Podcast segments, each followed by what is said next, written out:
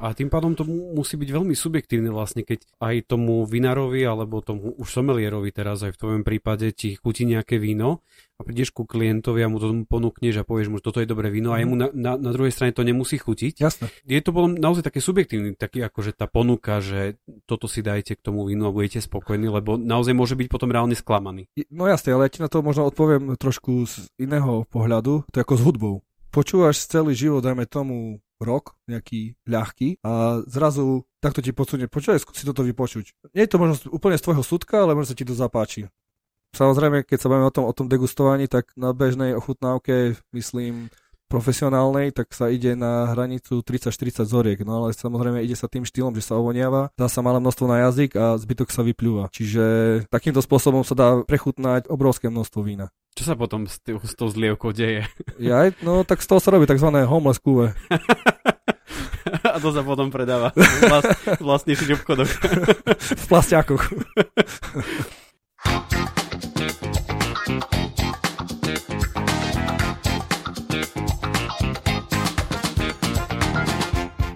Vážení poslucháči podcastu na Trojici vo Dvojici, znova vám ďakujeme za to, že ste si zapli tento podcast, že venujete svoj drahocenný čas pre rozhovory so zaujímavými ľuďmi, s ľuďmi, ktorí k nášmu krásnemu mestu nejakým neodmysliteľným tajomným spôsobom patria. Či už tento podcast počúvate v éteri Prešovského Skyradia alebo v mobilných aplikáciách ako Spotify, Google, Apple, je to absolútne jedno, sme vďační za každého jedného z vás a naozaj si e, ceníme každé jedno vypočutie, ktoré vidíme v našich štatistikách, ktoré sledujeme. Sme radi, že nám komentujete náš Facebook, sme radi, že sa zapájate, že nám píšete maily, kto by tu mal sedieť a tak ďalej, tak ďalej. Sme naozaj za to veľmi vďační, veľmi nás to pozbudzuje k tomu, aby sme túto prácu aj ďalej robili. Čo by sme boli za východoslovenský podcast, čo by sme boli za prešovský podcast, keby sme v nejakom dieli nerozoberali alkohol. Alkohol, ktorý je dobrý sluha, ale zlý pán. Je to jednoducho tak, že nášmu mestu a k našom, nášmu regiónu ten alkohol určite patrí. A začneme trošku zľahka, nezačneme úplne s tvrdým alkoholom, a začneme s vínom. A som rád, že môžem dnes privítať someliera Miša Kríša. Mišo, vítaj v tomto podcaste. Ďakujem za pozvanie, ahojte, pozdravím všetkých. Mišo, už som povedal, že ty si somelier. Je to také tajomné slovo, vznešené na druhej strane. Slovo, ktoré keď sa povie, tak všetci si predstavujeme človeka, ktorý má vyciberný naozaj ten vkus na dobré víno a má vyciberný aj naozaj ten nos na to, aby cítil všetky tie, všetky tie vône a pachy a samozrejme jazyk, ktorý je asi veľmi dôležitý, ale k tomu sa celému dostaneme. Poďme ale kde si na začiatok. Ja viem, že si nebol úplne od začiatku somelier a že to všetko tak prišlo prirodzene, tak povedz nám takú krátku históriu tvoju. Kde to celé vlastne začalo, čo, čo ťa viedlo k tomu, že si začal degustovať vína, respektíve, že si začal venovať vínam? Takže moja mamka v prvom rade pochádza zo Stredného Slovenska, z e, dedinky Sebechleby, možno to poslucháči budú poznať, film Sebechlebský hudci. Od malička uh, som v podstate bol v kontakte s vínom. Príklad som sa napil vína, keď som mal asi 6 rokov. To bolo, to bolo v sebe chleboch práve po oberačke. Mali sme spoločný obed s rodinou. Starky každému nalel pohár, taký decačík e, vína a deťom dal proste v pomere takom, dal pol deci vína a dodal zbytok s vodou. Mm-hmm. Tam mhm. sú vlastne nejaký prvý kontakt. Samozrejme, potom nejak nič nasledovalo, alebo čo, ale dalo by sa skôr povedať, že tomu som zase opäť nejak našiel cestu na strednej škole na hotelovej, na Baštovej. Tam sa to vlastne spojilo cez nejaký, to bol ako krúžok by sa dalo nazvať somelierský, ktorý viedol e, pán Krajňák. Tam nejaké prvé súťaže, prvé nejaké degustácie a podobne. Následne začal som brigadovať a pracovať. Popri práci vlastne som sa hlavne tomuto snažil venovať, tomu vínu veľa som študoval, lebo táto práca je hlavne o samoštúdiu. Pôsobil som v reštike u jedného Taliana Jackina, ten mi dal vlastne veľkú možnosť sa zlepšovať. No a následne potom som pracoval v ďalších reštauráciách Prešove a chcel som si urobiť aj ten seminársky kurz, ktorý sa mi nakoniec aj podarilo spraviť. Pôsobil som potom v reštauráciách v Košiciach a momentálne pôsobím vlastne špecializovaný obchod s vínom a alkoholom a inými pochutinami. Kubo Select. Toto nie je platená reklama, ale naozaj Kubo Select patrí medzi asi top uh, značku alebo top uh, obchod, kde nájdete rôzne výbery z vína, alebo tie najlepšie a, a viem, že Kubo Select sa venuje aj slovenským vínam, akože dosť intenzívne a pátra nielen po takých tých veľkých výrobcoch, ale po takých malých výrobcoch, ktorí asi sú niečím vynimoční. A mnohí naozaj posluchači majú veľmi podobnú skúsenosť skúsenosť, to znamená, že brigadovali alebo pracovali v nejakých reštauráciách, je to také asi také štandardné brigadnické povolanie. Um, je to asi potom veľmi ťažké, keď obsluhuješ a tak ďalej, venovať sa naozaj tomu vínu alebo tej ceste, ktorú by si ty sám chcel, ale asi to ide podľa toho všetkého, čo hovoríš. Tak samozrejme tá pozícia sommelier na Slovensku nemá ešte takéto renome, ktoré je vlastne viditeľné inde vo svete, v Bratislave a možno na západe už sú nejaké podniky, reštaurácie. Čo mám skúsenosti ľudí, ktorých poznám z tejto branže, tak fakt väčšina z nich pracuje hlavne v nejakých špecializovaných predajniach alebo vinotékach alebo podobnom zameraní. V reštauráciách tých somelierov na Slovensku momentálne ako šafránu, lebo vyslovene pozícia ako somelier nie je, nie je veľmi obsadzovaná, lebo vždycky je to kombinácia venujem sa vínu, ale zároveň som aj čašník. Na druhej strane mnohí asi zákazníci sú autom v tých reštauráciách, on to nie je úplne tak, že by človek prišiel naozaj ešte tým taxíkom, ešte asi nie sme na také úrovni, aby sme si vybrali reštauráciu, ale ten sommelier zohráva veľmi dôležitú úlohu, pretože hovorí sa o víne, že pridáva presne tomu chuť alebo doplňa chuť tomu samotnému jedlu. Skôr sa dostaneme ku možno že aj trošku takým typom toho, ako by si ľudia mali vybrať tú svoju chuť. Čo tebe najviac chutí zo všetkých vín? To, je ťažká otázka, lebo v podstate v rámci svojej práce sa dostávam k obrovskému množstvu vína, ktoré sa prechutnáva. Nejedná sa, bavíme sa samozrejme nie len o víne, ale e, je tam kopec ďalších vecí. Ale samozrejme, ja mám rád biele vína určite, ja som taký sezónny typ. Radšej červené zase, keď je chladno, predsa len lepšie sa, to, lepšie sa to pije, keď je nižšia teplota a samozrejme biele víno cez leto, hlavne teraz v tomto období úplne bez problémov a samozrejme nejaké bublinky. Teraz mm-hmm je na Slovensku dosť taký, som povedal, boom vín typu 15. Že... Podlieha to presne nejakým takým trendom, aj, uh, aj to víno? Dalo, určite áno. Dalo by sa povedať, že 10 rokov dozadu, alebo 12, bolo neskutočné trendy, všetci chceli pri, piť uh, Pinot Grigio, rulánske šedé teda, uh-huh. alebo Chardonnay. Teraz sa to už zase by som povedal, že pomal, aspoň jak, ako ja to vnímam, tak uh, ľudia začínajú opäť uh, chcieť piť naše tradičné slovenské odrody, ako je napríklad Riesling Vlasky alebo Frankovka Modra, ktoré, ktoré vedia pri správnom spôsobe, ako je víno pripravené, vedia dať fakt, že veľmi kvalitné a pekné vína, ktoré vedia dokonca aj vyzrievať. Hej. Čiže toto tu je cesta a si myslím, že vráca sa naspäť ku koreňom, toto, čo tu na Slovensku máme a čo tu hlavne patrí, čo bolo nejak generačne overené tie, ako tie odrody, ktoré som spomenul, tá Frankovka, ten Vlašák, tak toto sme tu už mali pár sto rokov dozadu a sa toto osvedčilo a pasuje to tu. To, že napríklad tu dáme, vysadíme tu napríklad Chardonnay alebo Savignon, ktoré samozrejme môžu patriť aj na Slovensko, ale nikdy nebudeme mať také vína ako napríklad Savignon alebo Chardonnay ako je vo Francúzsku alebo Savignon ako je na Novom Zélande. Hej. Čiže mm-hmm. pracujeme s tým, čo poznáme, v čom sme dobrí. Treba povedať ale, že na Slovensku je veľmi veľa veľmi zaujímavých vín a veľmi no. veľa vinárstiev, nielen na východnom Slovensku Slovensku, akože ten štandardný Tokaj, tak ako ho poznáme, alebo to potom až tú maďarskú časť a to možno, že by sme si mohli trošku rozobrať, že vlastne, že ten Tokaj, my na Slovensku máme veľmi malú časť toho Tokaja a všetko Ale máme, je... to je podstatné, že mm-hmm. máme, lebo... Čím je on taký výnimočný? Čo je, čo je na ňom také výnimočné? Tak Tokaj je výnimočný tým, že je tam to podložie, samozrejme aj celkovo tá mikroklíma, ktorá, ktorá tam je, ale za tú aj kvalitu určite treba spomenúť to podložie, ktoré je tufové. Vlastne tie ich pivnice vedia vytvoriť už vlastne v tom čase toho vyzrievania. Je tam špeciálna mikroklíma, ktorá vlastne dodáva tým vínam ten špeciálny, tú špeciálnu arómu, chuť. Samozrejme je to, nie je to dôsledok len toho podložia, samozrejme, ako som hovoril, aj to podnebie, ktoré, ktoré tam je, tak to a odrody tým spojené vytvárajú celkový ten charakter toho vína, ktorý je, by som povedal, veľmi ľahko rozlíšiteľný oproti zbytku sveta, ale, alebo aj doslova tých dezertných vín, keď sa bavíme o putňových vínach. Čo ešte vplýva na tú chuť toho vína? Môže, hovoril si o podnebi, hovoril si o tom samotnom regióne? Lebo toto, čo, to, čo som vlastne povedal, to vlastne e, to je terovar, že tu mm-hmm. máme daný ročník, tie mikroklimatické podmienky, čiže a, aký bol rok, čo sa týka slnka, dažďa a podobne, odroda, ktorá je použitá, samozrejme aj e, podložie, kde je to hrozno konkrétne vysadené. Mm-hmm. A samozrejme potom aj práca toho vinára počas roka a následne práca v pivnici. Aby sme sa napríklad možno dostali k tomu, čo si spomínal pred chvíľou, e, že vyberáme si určitý tých vinárov, tak je to o tom, že fakt sa snažíme nájsť vinárov, ktorí majú, snažia sa maximálne biologicky alebo dokonca až biodynamicky pristupovať k tomu hroznu. Čo to reálne znamená? Biologicky alebo biodynamicky je to princíp vlastne obhospodarovania e, vinohradu, kde nie sú používané žiadne herbicídy, fungicídy a pesticídy. Lebo európska vyhláška dovoluje vína, napríklad použitie na postrekov a zásahov do vína je cez viac ako 600 druhov rôznych prípravkov, ktoré môžu byť použité pri práci s e, viničom alebo samotným vínom. A tí vinári, ktorým my sa snažíme tu na Slovensku nejakým štýlom e, podporiť, tak oni práve idú tou opačnou cestou. Snažia mhm. sa víno robiť maximálne čisté. Pokiaľ sa vrátime späť ku tomu somelierstvu, má to svoje určité nejaké štandardy a má to svoje pravidlá, ako ten somelier by mal pristupovať ku, ku samotnej chuti toho vína.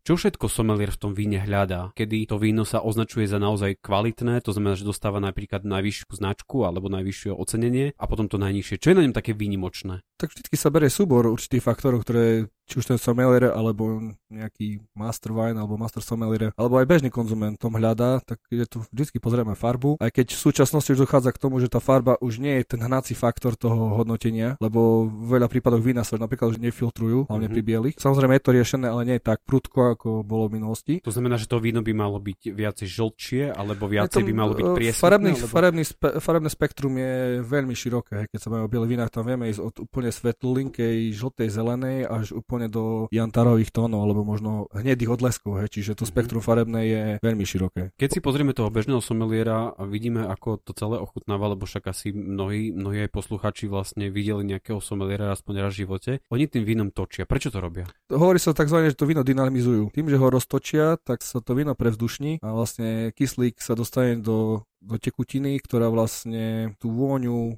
otvorí. Je dôležitý aj pohár pri, určite, pri samotnej degustácii? Určite áno.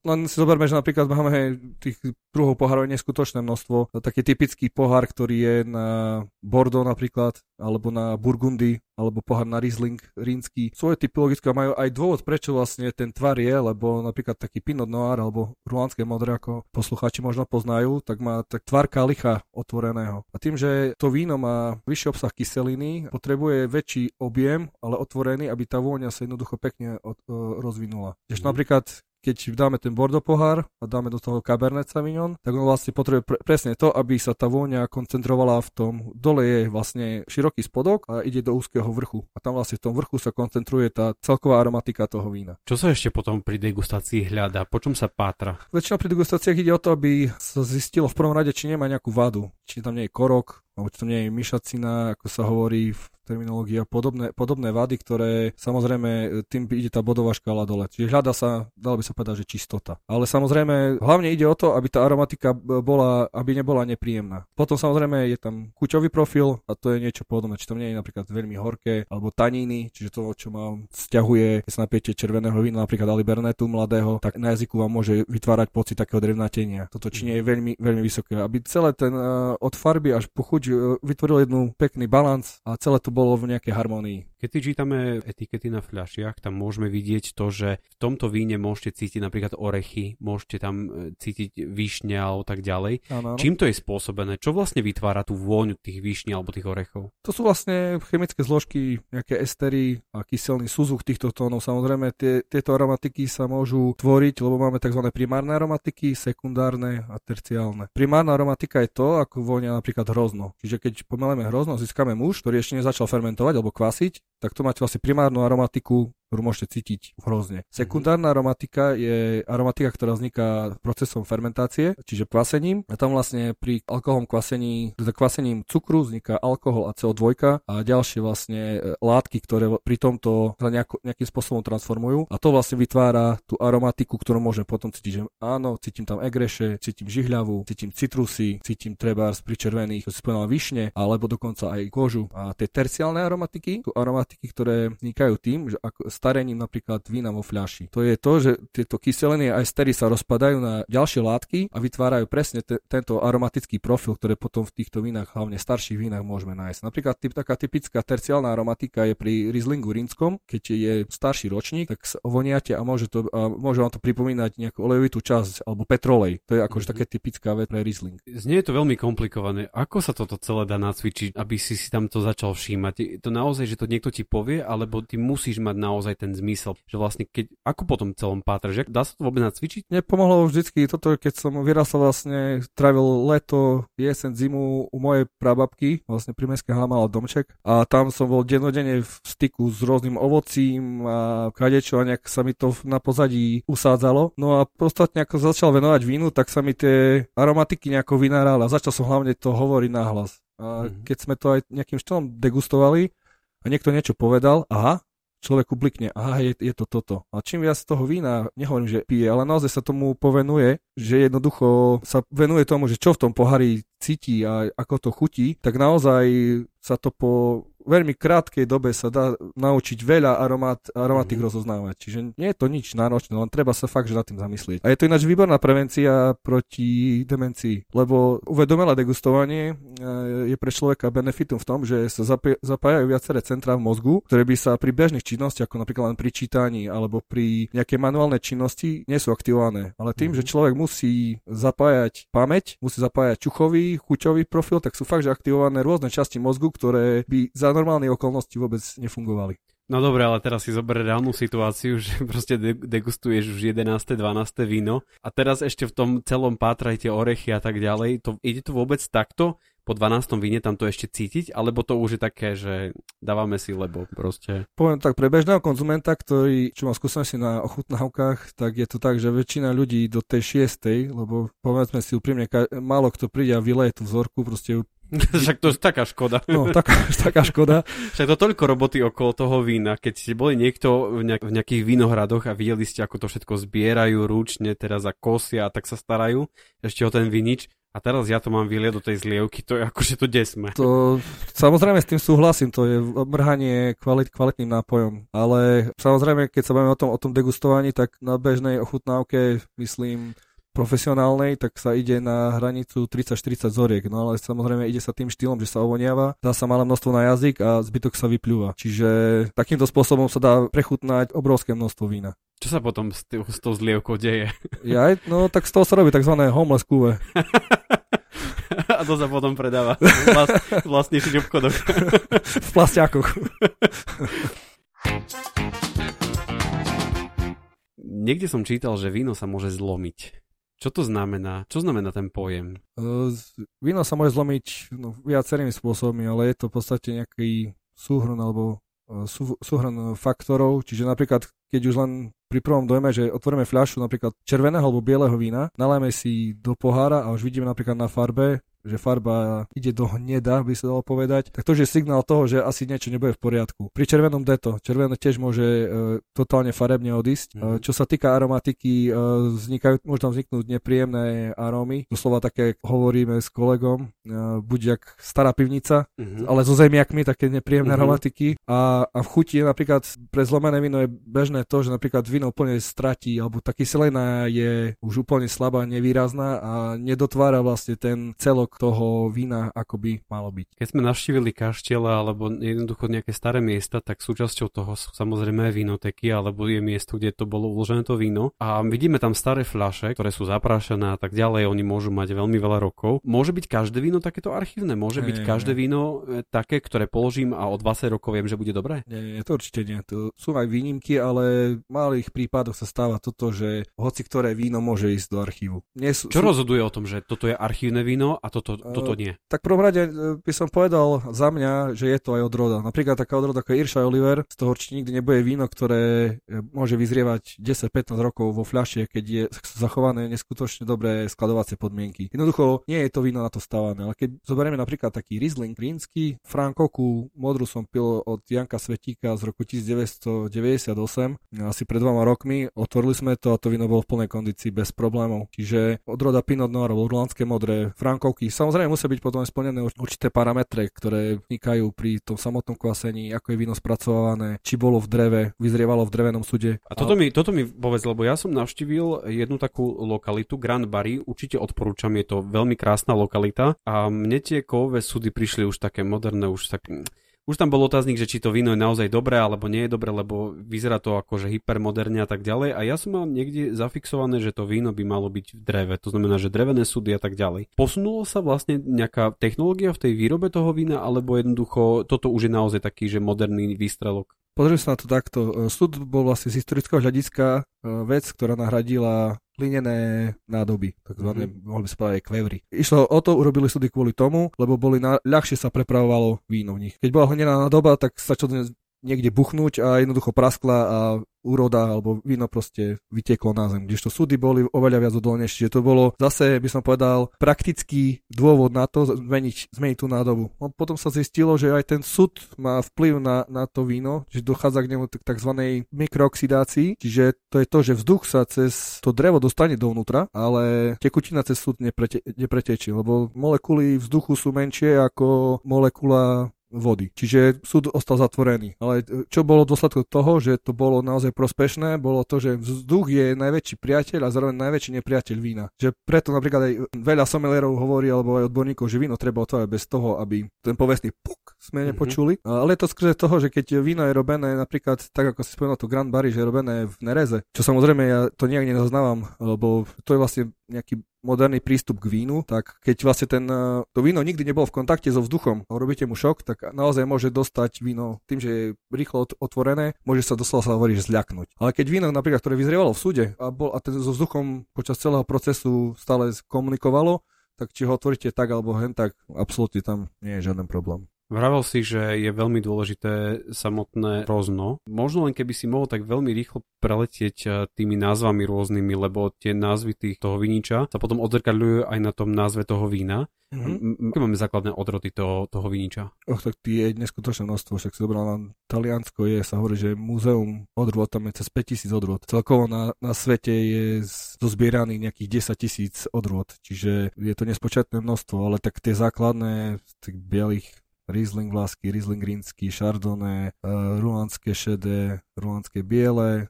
Uh, Takže to nie je len... Pesecká lejanka. Takže to nie je proste len nejaký vymysel nejakého marketera, že povie, že tak sa to bude to, to víno volať, ale nie, je to podľa nie, nie. tej samotnej odrody. Určite my na to Slovensko môžeme byť patrične hrdí a toto je slovenský podcast, nehovoríme tu iným jazykom a mohol by si odporučiť nejaké slovenské vína, niečo, čo, čo vieš, že je naozaj dobré a možno ich nenájdeme úplne na pultoch supermarketov? Tak toho je dosť veľa. No tak začníme, však máme 30 degustácií.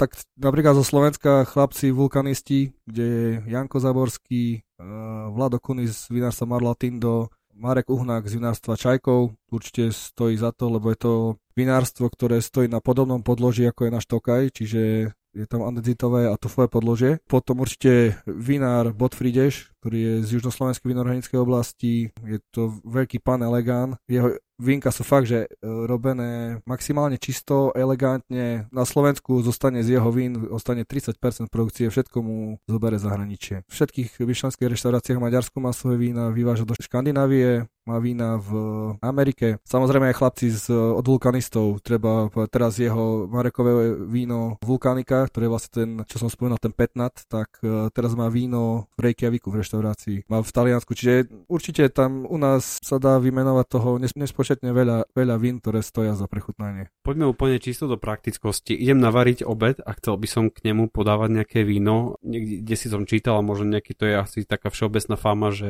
ryby rovná sa biele víno a červené víno ide ku červeným mesem a tak ďalej. Môžeš toto trošku objasniť, že, že aké víno máme podávať ku akému jedlu? To je tiež by som povedal, že tieto také tabu zaužívané padli. By som povedal, že za posledných pár rokov celkovo celosvetové vinárstvo urobilo zo pár veľmi zaujímavých krokov a veľa vinárov by som povedal začalo robiť víno takým by som povedal netradičným spôsobom, čiže kombinovať, hlavne keď človek varí s vínom, tak nech ho pije pri tom varení a nech ho toto varenia používa. Lebo... Je to taký štandardný vtip, že e, veľmi rád varím s vínom a občas ho dám aj do jedla. Hej, tak. Čiže je to tým varením, ako som povedal, treba to konzumovať pri varení, dať to do varenia a piť to víno, keď človek konzumuje to jedlo. Určite si pri svojom um, vystúpení, respektíve pri somalierských predstaveniach asi zrejme si natrafil na to, že ľudia povedia, ja nepijem víno, mne to robí kyselinu, jednoducho je mi z toho zlé. Mm-hmm. Um, čím to je? Je to naozaj tým, že ten človek naozaj by nemal piť víno, alebo je to tým, že siaha po zlom víne? Môže to samozrejme byť aj tým, že človek ako je rozpoložení, či psychickom alebo fyzickom. Samozrejme, keď sa mu dvíha kyselina, tak môže tam byť nejaký problém. Samozrejme, keď sa stretnem s tým, že napijem sa vína a už, už doslova cítim, že aha, to keď som vypil viac ako pohár ma páli, že aha, automaticky to víno dávam bokom. Mm. Ľudia možno majú zafixované to, že tým, že pijú toho vína málo a že ochutnajú nejaké víno, pijú jednu značku a to, stále, to im stále privodí ten pocit toho palenia záhy, tak tam jednoznačne treba urobiť to, aby zmenil, zmenil nejakú značku. Lebo je kopec vín, ktoré si myslím, že absolútne by nemali problém s tým, že, im, že ich bude paliť záha. Keď človek príde do supermarketu, lebo to je asi prvé miesto, kde vyberá si potraviny a vyberá si aj, aj tekutiny a víno a tak ďalej, tak ďalej, a príde ku výkladu a respektíve príde ku miestu, kde majú tie všetky vína a nevie si vyberať. Nepozná tie odrody, nepozná vôbec tie vína, nepozná ročníky a tak ďalej.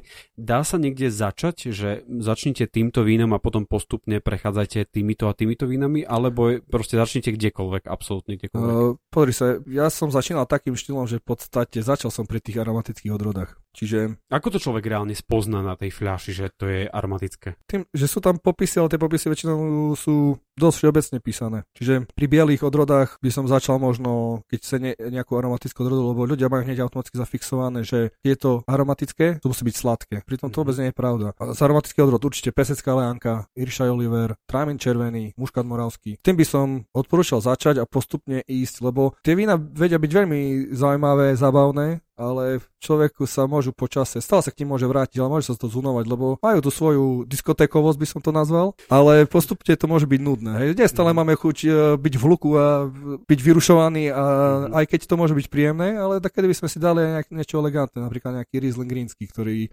aromatický e, môže byť trošku viac utiahnutý, ale vie tam ponúknuť zase úplne iné aromatiky a chuťové profily. Čiže základ je to, aby človek začal. Lebo aj ako som aj počul, alebo čítal jednu štúdiu, je povedané, keď človek chce mať benefit z toho vína, tak treba ho piť každý deň a to hovorím úplne, úplne úprimne. Ale nie je tak, že človek vypije 4 fľaše naraz alebo cez týždeň nepije a aha, takže to mi vychádza do piatku, od pondelka je 5 dní. takže dám si 5. Ide. To, to, to v žiadnom prípade. Fakt, že tak, že každý večer otvoriť si fľašku dobrého vína samozrejme a podeliť sa s partnerkou alebo s partnerom. A muž má vyššie to percento enzymu, ktoré odburáva alkohol, čiže automaticky môže vypiť viac ako žena, samozrejme nepodceňujeme, ale je to v takom pomere 4,5 deci pre chlapa a 3 deci pre ženu. Samozrejme, treba povedať, že pite s rozumom. Samozrejme, boli robené niekoľko štúdí, ktoré zistil, že piť, pravidelne pitie vína znižuje možnosť mozgovej porážky a podobne, hej. Ale zase treba povedať B, bo to robil, robil to Francúzi. Zase oni majú najväčší problém s tým, že je tam nízky, nízky počet infarktov, ale zase najväčší počet cirhózové pečenie. Čiže to je taká dvojsečná zbraň. Ale ako si povedal, všetko zmieru určite. Prečo sa medzi degustáciami jednotlivých vín konzumuje hlavne sír? Čím to vlastne je, že ten sír je taký výnimočný? Keď, keď sa robí degustácia odborná, tak e, tam v podstate by nemal ísť sír. Tam skôr ide iba čisto, čistá voda sa pije a nejaké neutrálne krekry sa zajedajú. Vôbec nezajedáte nič? Nie, lebo v podstate keď človek si dá sír, a to je už keď ideme nejaký ajdam obyčajný, tak on vytvorí na jazyku taký mikrofilm, ktorý doslova môže mm, ovplyvňovať chuť, že ne, tu ne, človek necíti úplne na plnotu chuť toho vína tak, ako by mal. A to je veľmi zaujímavé, pretože keď e, štandard, proste prídem ku niekomu a tam je víno a hneď je sír vedľa toho, lebo však proste ideme piť víno, no, tak však no. ten sír tam musí byť, ale tým pádom asi to vychádza, že to nie je úplne logické a tak by to nemalo byť. Ako, e, ja som teraz hovoril o tých ideálnych podmienkach, ktoré by mali byť. Toto, čo sa robí na degustáciách, tak je to skôr robené pre takú laickú verejnosť. Samozrejme, aby sa nejakým štýlom e, podučili. Určite tam potom treba pri tých degustáciách aj upozorňovať, že ktorý sír, alebo ktoré napríklad paté nejaké olivové, alebo nejakú pomazánku, povedať, že toto si dajte až napríklad k tretej alebo štvrtej zorke. Toto pekne sa podporí. Hej. Keď si dáme na začiatku nivú pomazánku a dáme si taký ľah, ľahký Pinot Blanc, tak určite z toho vína nebude, nebudeme mať nič, lebo tá niva zabije kompletne všetko. Hej. Ako reálne prebieha degustácia, keď to robíme na profesionálnej úrovni? Je tam nejaký posun uh, v rámci vín, že najprv ideme so silnejším vínom, potom so slabším, alebo naopak, alebo ako sa vlastne vyberá ten, tá postupnosť tej degustácie? Tak e, vždycky sa začína s tou ľahšou odrodou. Samozrejme záleží na štýle spracovania, e, ale vždycky od nejakých ľahkých bielých postupne sa ide cez rúžové. Môžeme dať aj oranžové víno. Oranžové víno, Oranžo... to také existuje? Jasné, alebo jantarové, skôr majú chlapci radi. A červené a sladké po prípade na konci. E, čo je vlastne to rúžové víno? Čo je to oranžové víno? Lebo biele víno je z bieleho rozna, červené je z červeného rozna a rúžové je z rúžového? Rúžo, rúžové je robené z červených odrod, napríklad Franko Kamodra, Svetovavrinecké, Cabernet Sauvignon. Len ide o štýl spracovania, ktorý je vlastne, ako sa lisuje, alebo teda hroznosť sa pomelie a je v kontakte so šupkami. A aby sa veľmi farbivo, lebo farbivo je obsiahnuté v šupke. Sú aj odrody, ktoré majú farbivo aj v dužine, napríklad ako Alibernet, ale v väčšine prípadov červených vín je v šupke. Takže vlastne sa víno sa pomelie a necháva sa pár hodín v kontakte so šupkami, aby sa to farbivo do toho muštu vylúčilo a potom sa vlastne stiahnu tie šupky alebo sa prefiltruje a následne sa odnecháva víno, alebo teda mušt kvasí na víno. A oranžové v podstate robené štýlom takým istým, ako sa robí červené. Čiže sa pomelie sa biele hrozno, nechajú sa šupky, niektorí vinári nechajú aj tú strapinu a necháva sa v niektorých prípadoch 7, 12 a 15 a viac dní a v podstate z tých šupiek sa do tej tekutiny vymaceruje maximálne množstvo farby a preto tie vína dostávajú takýto jantarový, doslova jantarový nádych. Keď si zoberieme to víno asi toho hrozna musí byť na jednu fľašu trošku viac ako len tak klasicky na, na záhrade. Dá sa povedať nejaký pomer, že koľko kilogramov je e, toho hrozna na jednej, v jednej fľaši, alebo... Uh, koľko tam to vychádza? Nejaké 3-4 strapce cca? Uh-huh. Lebo v podstate e, hrozno je obsiahnuté vodou v veľkom percente. Ten kvasný proces uh, zase tisíc litrovej kade muštu sme vedeli spraviť cca 600, 600 litrov. 600 litrov hro- vína. vína. Mhm. Tak asi. Každý rok je, je výnimočný tým, že je úplne iné obdobie, kedy prší, kedy svieti slnko, kedy máme vietor, kedy máme zimu a tak ďalej. Existuje nejaký ideálny rok pre hrozno, ktorý sa hovorí, že toto je naozaj dobrý rok, lebo toto aj, sme, toto aj počujeme veľakrát pri degustácii, že toto bol dobrý ročník, toto bol dobrý ročník, toto nebol úplne až taký dobrý ročník, ale aj tak ho odporúčam. Čo to znamená? Ktorý rok považujeme, že to bol dobrý rok? Pozri sa, je to, jak sa hovorilo o tom, že napríklad 2011 bola neskutočne dobrý ročník, lebo bol, dlho bolo teplo, veľa červených vín, akože dozrelo do také, takej kapacity a takej, e, takého dobrého chuťového profilu, že hovoril, že tie vína budú neskutočne dobré.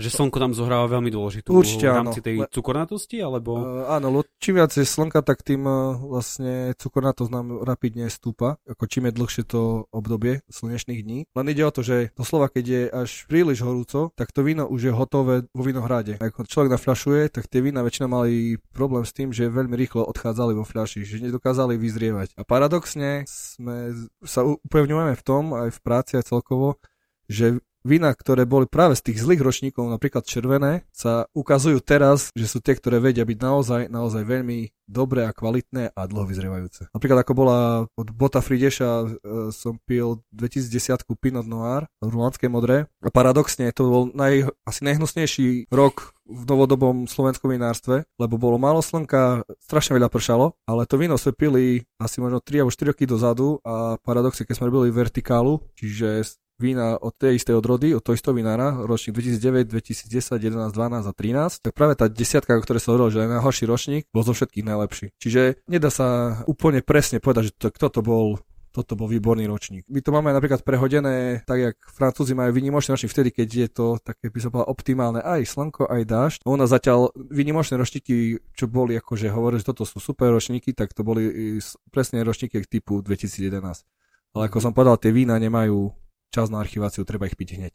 A tým pádom to musí byť veľmi subjektívne vlastne, keď aj tomu vinárovi alebo tomu už somelierovi teraz aj v tvojom prípade ti chutí nejaké víno a prídeš ku klientovi a mu to ponúkneš a povieš mu, že toto je dobré víno a jemu na, na, na druhej strane to nemusí chutiť. Jasne. Je to potom naozaj také subjektívne, taký akože tá ponuka, že toto si dajte k tomu vínu a budete spokojní, lebo naozaj môže byť potom reálne sklamaný. No jasne, ale ja ti na to možno odpoviem trošku z iného pohľadu, to je ako s hudbou.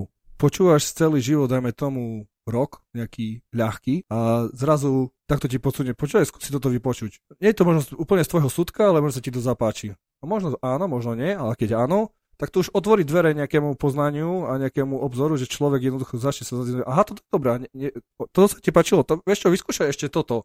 A zrazu môže sa dostať úplne stále je v tom istom štýle, ktorý počúval na začiatku, ale už za, za, za, chce tam mať trošku iné nuancy, inú gitaru, iné bicie, inú basu, iné spevy. A toto isté aj víno. Začnem s tým diskotékovým, ako som spomínal na začiatku, a postupne za pár rokov sa viem prepočúvať, prepiť ku vínam, ktoré by som pred 5 rokmi ani na nich nezakopol, ani by som ich neovoňal, nevypil. Tomu sa hovorí open mind v modernom, modernom svete, že da. naozaj treba byť otvorený všetkým chutiam. A to platí určite aj pri víne. Určite áno. Keď prídeme do nakupných centier alebo do obchodov, moja obľúbená téma kláštorná svieca. Nechcem teraz dehonestovať uh, to víno, lebo ja som ho v živote neochutnal. Uh, v čom je to víno zlé? Alebo prečo je tak hodnotené, že toto nie je do, akože dobré víno? Jak, jak by si to vysvetlil, že toto víno nepíte, lebo prečo? Tak lebo to s vínom nemá skoro nič spoločné. prečo? Ako ne, ne, prečo by sme vôbec to také niečo mali piť pre pána Jana? Keď si človek doplatí 4 eurá a môže mať, keď je dobre, finančná otázka je jedna vec, ale fakt by som sa čudoval, prečo, keď sa, prečo chce piť uh, vodu z kapusty s alkoholom. No presne tak, takto voňajú tie vína, ako kapusta. A toto mi teraz povedz, lebo nadhodil si veľmi zaujímavú tému a to sú peniaze. V nakupných centrách alebo v obchodoch naozaj proste môžeme mať vína naozaj od tých lacných, úplne že pár centových alebo do eurových, až do nejakých 30-40 eurových. Čo je ten rozdiel, ten cenový taký, taký obrovský? Nemôžu byť lac, drahšie vína lacnejšie a naopak? Alebo, alebo čo rozhoduje o tej cene toho, toho samotného produktu? Tak e, keď sa bavíme o tom, tak v prvom rade na Slovensku je zaplava e, vín z iných častí Európy alebo dokonca sveta. Čiže vinári dostávajú obrovské dotácie na, na víno alebo na hrozno. Čiže im sa oplatí predávať hrozno pod cenu, lebo mu to doplatí Európska únia alebo štát. Čiže preto oni dokážu zap- zaplniť alebo zaplaviť trh s vínami, ktoré aj s dovozom, aj so všetkým predávajú v obchodoch za 3 eurá. Čiže toto je jeden... Ale to víno nakoniec nemusí byť až také zlé. To netvrdím, že musí byť, ne, e, môže, nemusí, ale je to fakt, že prípad možno 3 zo 100. Čiže a nie je garantované, že keď človek si kúpi tú fľašu mesiac, či naozaj bude vnútri toto isté, čo bolo tam aj pred mesiacom. Že až taký rozdiel môže no, byť, tak že ako sa môžu... kľudne sa aj toto môže stať, lebo my na Slovensku Česi už, chvála Bohu, robia legislatívu, kde si vedia reálne overiť pôvod, odkiaľ mm-hmm. je to mhm. hrozno a ako bolo spracované, ale na Slovensku my ešte stále spíme a preto sa tu robia kaďaké aj nekalé praktiky na, s vínom keď človek chce piť víno a aby hlavne mal aj z toho nejaký ten požitok a aj ten blahodárne účinky pre ten organizmus, tak fajne sa zamyslí nad tým, že či nie radšej kúpim si jednu fľašu za vyšší peniaz ako kúpiť si 3 za 2 eurá. Ak by náhodou niekomu napadlo stať sa somelierom, stať sa niekým, kto rozhoduje o, o kvalite vína, lebo akože v určitého levelu to jednoducho asi je tak, že ten somelier alebo nejaká autorita tam rozhoduje o tom, že toto je dobré víno, toto je zlé víno. Kde by ten možno, že potenciálny poslucháč mal začať? Ako vlastne si vybudovať tú kariéru toho someliera a vôbec potom ako sa dostať do tých štruktúr tých somelierských, lebo vieme, že na Slovensku sú aj fakt, že top somelieri, ktorí proste sú naozaj že uznávajú uznávaní aj na svetovej úrovni a to môžem byť na nich patrične hrdý. Ale čo je ten začiatok a kde by to potom celé malo pokračovať? Tak treba si v prvom rade sadnúť na a študovať a popri tom to víno naozaj chutnať a d- dostať sa do komunity ľudí, ktorí, lebo na Slovensku je veľa takýchto skupín, ktoré sa venujú vínu a oni s radosťou príjmu každého a radi poradia. Fakt, je to o tom. Štud- samoštúdium a pitie s tým spojené. Ako prebieha somelierský kurz? Čo sa na tom kurze učíte? Čím ste si všetkým prešli a čo je vlastne výsledok toho, že to je nejaký certifikát, že áno, ty si somelier, alebo musí nejaká autorita povedať, že toto môže byť somelier? Tak na Slovensku je asociácia vlastne, asociácia somelierov Slovenska, ktorá patrí pod Medzinárodnú asociáciu celkovo svetovú. Mali sme v prvom rade, preberali sme starý nový svet, že starý svet sa delí na Európu vinársku, nový svet je Austrália, Nový Zéland, Južná a uh, Juhoafrická republika a Amerika, a Južná Amerika. No a v podstate tam sa preberali oblasti, aké sú tam obsiahnuté odrody v daných oblastiach, uh, klasicky celá história, alebo čo je typické pre danú oblasť. Mali sme samozrejme, ako správne degusto- degustáciu, ako správne degustovať a hodnotiť víno. Potom sme mali servis cigár, otváranie vína či bieleho, či červeného spojené s dekantáciou, alebo otváranie šumivého vína. To znamená, že tam reálne ti nejaký učiteľ vysvetlí Mali sme tam samozrejme ško- históriu. Školi, tak... Školiteľov samozrejme, každý mal nejakú svoju tematiku. A vlastne hlavná školiteľka bola Beata Vonková, ktorá je doteraz vlastne uh, prezidentkou asociácie somelierov na Slovensku.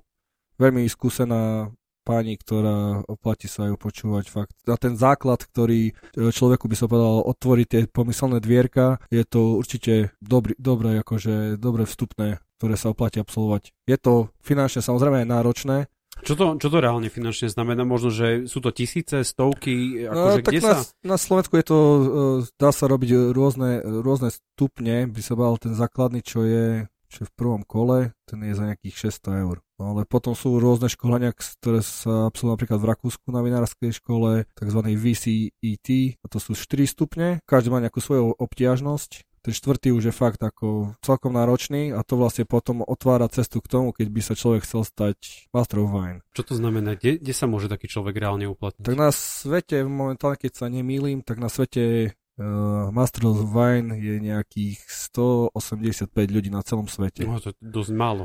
To je dosť málo. Je to veľmi, veľmi náročná práca, ak sa dostať do takejto, by som povedal, už vyberanej skupiny ľudí rozhodujú vlastne o, o kvalite a vôbec o obchodných výsledkoch asi aj tých vinárov. Určite áno. Veľa, veľa týchto uh, masterov wine sa špecializujú presne na to, že majú nejakú svoju či už značku, uh, pod ktorou vlastne hodnotia vína a uh, dávajú nejaké predikcie, že kedy víno bude dobré, uh, dávajú hodnotenia. Napríklad veľmi uznávaný, ale on nie je master of wine, uh, Robert Parker, takzvaný wine advocate, on vlastne v 80 rokoch začal robiť presne tieto hodnotenia a jeho predikcie platia doteraz. Čiže e, fakt, že sú to ľudia neskutočne odborníci v danej problematike. Láka ťa to byť takýmto odborníkom v tých vinách? Nie to momentálne priestor na to, by som takýmto štýlom sa niekde vypracoval. Lebo toto, dostať sa už, no, robiť si ten VCAT je časovo náročné, a finančne to je veľmi náročné. Tam sa zrejme asi aj veľa cestuje, lebo veľa, veľa ten cestuje. vinár asi musí poznať ten región a musí, a veľa tých vinárov podľa, podľa toho, čo viem, aj boli v, te, v tom regióne, že videli aj tú vinicu, videli aj tých, tých ľudí a tak ďalej, tak ďalej. A ja som bol na jednej aj degustácii, ktorú ste vyrobili a mne sa veľmi páčilo, že vlastne ste hovorili aj o tej histórii vlastne toho vinárstva, že to nebolo len o tom, že tak tu teraz môžete cítiť ano, toto, toto, toto, ale v tých prezentáciách ste naozaj ukazovali to, kto je za tým vinárstvom, rovno ľudí, aj tu dneska už nejaké, nejaké mená padli a tých, tých informácií naozaj musí byť spustu, ktoré sa musíš reálne naučiť. Mm, nemieša sa ti to, že ten región a už si nie si istý, kto tam celý je, alebo je to naozaj o tej, o tej praxi? Toto, toto tu je v, jednoducho povedať tak, že s tými ľuďmi sme fakt, že v úzkom kontakte, by som povedal, až v takom priateľskom a veľakrát nepredávame len víno, ale predávame aj príbeh, ktorý je okolo toho vína a vinára spojený. Čiže tých, čo máme my v portfóliu, poznáme, by som povedal, že na kamarádskej báze, čiže aj by som povedal, úplne inak k tomu pristupuješ, keď e, toho človeka poznáš osobne, vieš, aké mal problémy, ako sa mu darilo a ako možno bude napredovať, ale tam sa jednoducho dobre s týmto potom spracuje. Lebo mm. iné to je napríklad tak, že mať iba naliatý pohár, vieš, že to je z regiónu, napríklad z Loary, z Francúzska a vieš, že tam je typicky pre, pre to ponebie, uh, je tam vapencové, uh, vapencové podložie, no ale to je všetko, nepoznáš to, že ako sa musel natrapiť na jar, lebo neskôr mu začal pučať hrozno, alebo že zima bola dlhá, alebo že leto nebolo tak, ako malo byť. Pri, pri týchto slovenských, čo som spomínal, to fakt, že ako, že s nimi žijeme späto plne. Že vlastne ich poznáte až tak, že ten storytelling je potom aj to, Oveľa, čo vlastne predáva. Aj, aj auto úprimnejšie, lebo fakt, že, tie, fakt, že ich poznáme veľmi, veľmi dobre. A toto je možno, že veľmi zaujímavé aj taký návod pre ľudí, ktorí chcú začať ochutnávať vína, že nechoďte len potom, um, potom, ako to víno chutí, ale aj to, čo je za tým vínom. Jasne. Že áno, chce to trošku, aby sme si sadli na, na zadok a, a naštudovali si o tom vinárstve, ale možno, že ten potom vzťah ku tomu samotnému vínu aj my budeme mať iný. Jasné, jednoduché, čo je začať, je to, aj tu máme za rohom. Sú tam aj malí vinári, napríklad ako je Matúš Doviak, Marian Takáš z vinárstva u konia. Tu sú vinári, ktorí sú, doslova sa hovoria až butikoví, majú nejakú produkciu do tých 10 tisíc fľac ročne, ale oplatí sa aj s kuním, lebo u nich by som povedal, každá degustácia je zažitkom. Toto je naozaj veľmi, veľmi cenené, že tí ľudia sa pri tom víne natrapia. Toto je, toto je na víne zaujímavé, že ročník, alebo sa nedá nikdy zopakovať. A vinár má vždy iba jednu príležitosť, ako, ako vlastne sa ukáže v tom uh, danom ročníku. Lebo mm-hmm. napríklad také uh, výšne alebo slivky, človek môže prísť a navyberá si z toho sadu, z toho, z toho, z toho a môže si vypájovať rovnú slivku hore dole, jak len chce. Kdežto, keď mám jeden vinohrad a jednu, jednu sortu, tak v podstate celý rok čakám na to, kým mi to dozrie a môže do toho vstúpiť neskutočné množstvo faktorov, ktoré môžu ten konečný výsledok buď pozdvihnúť, alebo totálne zrušiť. Klesa záujem o vinohradníctvo? Je to naozaj tak, že vy to zaznamenávate ako somelieri, že toho vína je stále menej, alebo práve teraz tým, že sa robia nejaké homemade riešenia, že vlastne ľudia sa vracajú ku tým tradičným formám, a možno aj produkcia a výroby a tak ďalej, že, že to stúpa alebo to klesá? Ja si myslím, že mladí ľudia všeobecne teraz začínajú sa trošku otáčať zase smerom k tej zemi. Že vnímajú to viac citlivejšie, tak možno ich staré, bo ešte prastarí rodičia, že ľudia majú fakt záujem o to pestovať si vlastné, vyrábať si vlastné a lebo vtedy človek naozaj vie, že čo, čo je jeho produktom, čo je výsledok jeho práce. Hej. Čiže ja si myslím, že je to na dobrej ceste. Čo znamená pre teba byť sommelier? Našiel si sa v tom? Tak určite baví ma to. Je to, je to zaujímavé, človek stále, stále uh, skúša niečo nové, spoznáva ľudí, hlavne cestuje sa celkom. Je to tak, že si to nosíš tú svoju prácu aj domov, že keď ti niekto dá nejaké víno, že pristupuješ k nemu inak ako, ako my, že nalievať a, a štrngneme si a možno, že zakrutiť, čak, že by to nevyzeralo, že som to vypil na prvýkrát. A nosí si to aj domov? Všímaš si, všíma si tie veci, keď ti nalievajú hociaké vína, čbanové alebo akékoľvek čo? Nie, ja, ja vždycky na tom spolupracujem so svojou snúbenicou lebo ona by sa povedala, že má taký, uh, snažím sa ju formovať, trošku ju pokriviť ten charakter v úvodovkách. uh, ona vypila všetko, alebo? Uh, alebo nie, naopak? veľa vecí proste mi povedala takým štýlom, že mm, nie, toto mi nevonia, toto mm-hmm. mi mhm. smrdí, toto nie, nie, ale už postupne som ju začal trošku ohýbať iným smerom a už začína sa vyjadrovať a hlavne sa mi páči, ako uh, už rozoznáva aromatiku, vie povedať, čo tam cíti v tom vine a toto, toto beriem ako veľké pozitívum. A čo sa týka tej prípravy, tak to je skôr taká pozitívna, by som povedal, vec. Uh, horšie na to tak, že keď človek sa musí pripravať na nejakú tematickú ochutnávku alebo podobne, ne, nemá na to koľkokrát času, príde večer z práce, tak po, hľada si rôzne zdroje na internete alebo študujeme encyklopédie a to už večer človek ťažko sa pozera do, do knih, keď už hlava by mala už iba tak len na al- alfa fáze fungovať. Na alpa fáze, hej. hej. Al- alpa fáze. Al- al- alpa fáze to, to keď, to, keď si dáš do vína Alpu, to máš alpský Riesling. Vážení poslucháči podcastu na Trojici vo Dvojici, ďakujem veľmi pekne za to, že ste si vypočuli tento podcast až do jeho konca. Verím, že sme vás možno inšpirovali a, a že si napríklad dnes večer alebo práve teraz si môžete otvoriť nejakú fľašu dobrého vína a želáme vám na zdravie. A Mišo, ďakujem, že si bol v mojom podcaste. Myslím, že to bolo veľmi inšpiratívne a padlo tu veľmi veľa zaujímavých aj názvov e, rôznych vín a tak ďalej. Ďakujem ti veľmi pekne, želám ti len to najlepšie do, do tvojej somelierskej kariéry. Ďakujem pekne, ďakujem. A vám všetkým želám pekné ráno, pekný večer alebo pekný deň, neviem kedy to vlastne celé počúvate. Či to počúvate prostredníctvom vašich mobilných aplikácií alebo v éteri Prešovského Skyradia, je to absolútne jedno, sme vďační za každého, každého jedného z vás.